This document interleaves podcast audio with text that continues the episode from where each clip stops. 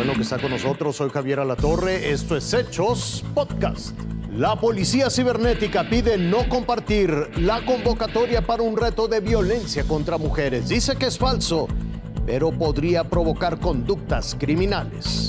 El padrón de usuarios de telefonía móvil afectará libertades y derechos de los consumidores. Declaran extinto el glaciar que estaba en el Iztaccíhuatl. Dice que tendrá graves consecuencias en el clima y en el abasto de agua. Con preocupación, un adolescente pide a su madre que se cuide, pues en las redes sociales circula la invitación de un supuesto reto criminal. Por WhatsApp, el joven cibernauta alerta. Unos locos estipularon que el 24 de abril iba a ser el día de las violaciones. Y no falta el loco que sí lo haga. La supuesta convocatoria comenzó a viralizarse desde los Estados Unidos. Bueno, esto surgió debido a que a través de redes sociales comenzó a viralizarse eh, un supuesto video que aparecía en la red social TikTok. Tras precisar que se trata de una fake news, las policías cibernéticas de nuestro país comenzaron con el rastreo de publicaciones para su bloqueo. Esto es una fake news, se logró corroborar esa información y bueno, esto es con la finalidad de poder alertar a la ciudadanía que no se crean de este tipo de situaciones. La policía cibernética pide hacer caso omiso a los mensajes, evitar compartirlos y recomiendan guardar la calma. Aprovechan estos temas tan delicados en contra de las mujeres para generar pánico y crisis. Laura Casillas. Azteca Noticias. De un plumazo le quitan sus derechos a los consumidores y ponen en riesgo su seguridad. Esa es la preocupación de millones de mexicanos con el nuevo Padrón Nacional de Telefonía Móvil. La seguridad de una persona, de la integridad como persona, pues estaría en riesgo. No es necesario, ya que el gobierno no va a reducir la inseguridad. Sí me genera este, desconfianza, la verdad.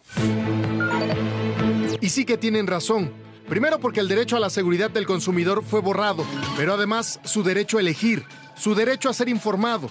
Y en todo este abanico de derechos que tiene el consumidor hay uno muy importante que consagra la Constitución, y es el de la privacidad de los usuarios de telefonía celular. Nuestra privacidad va a estar en juego, violada o simplemente expuesta debido a que, pues, varios de los datos que se van a recabar para establecer este padrón son altamente sensibles. Pero hay un enorme hueco y más grave que se incluye en esta nueva legislación y que a decir de los especialistas en derecho no ha sido revisado. Esta reforma dice que las autoridades locales, las policías locales, tendrán acceso a esta base de datos. Pues imaginémonos el riesgo de toda la cadena, no solo en la captura y en el almacenamiento de la base de datos, sino también en la consulta y el acceso a la información. Es decir, se pone en riesgo la información, la integridad y los derechos de más de 120 millones de usuarios en nuestro país. César Méndez, Azteca Noticias.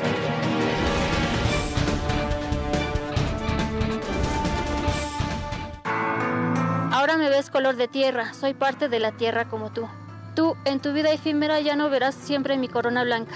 Con estas palabras, un grupo de investigadores de la UNAM dio a conocer una muy mala noticia a 4.600 metros sobre el nivel del mar. Aquí existió el glaciar Ayoloco y retrocedió hasta desaparecer en 2018. Este cuerpo de hielo estaba situado en la cúspide del volcán Iztaccíhuatl. El aumento de la temperatura como efecto del cambio climático lo derritió y lo secó por completo. Las montañas son hechos geológicos, pero también son hechos culturales. Tenemos una relación con el paisaje. Tras enterarse de este hecho lamentable y en plena conmemoración por el Día Internacional de la Madre Tierra, el equipo de expertos de la UNAM decidió colocar una placa justo en el lugar donde estaba el glaciar Ayoloco, que se encargaba de regular el clima en la zona y de suministrar agua a los mantos acuíferos.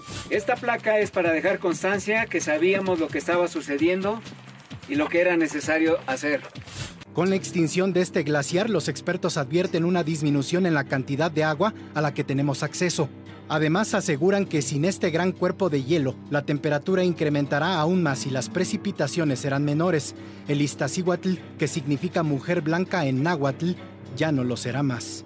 Rubén Mendoza, Azteca Noticias. Hasta aquí las noticias en Hechos Podcast.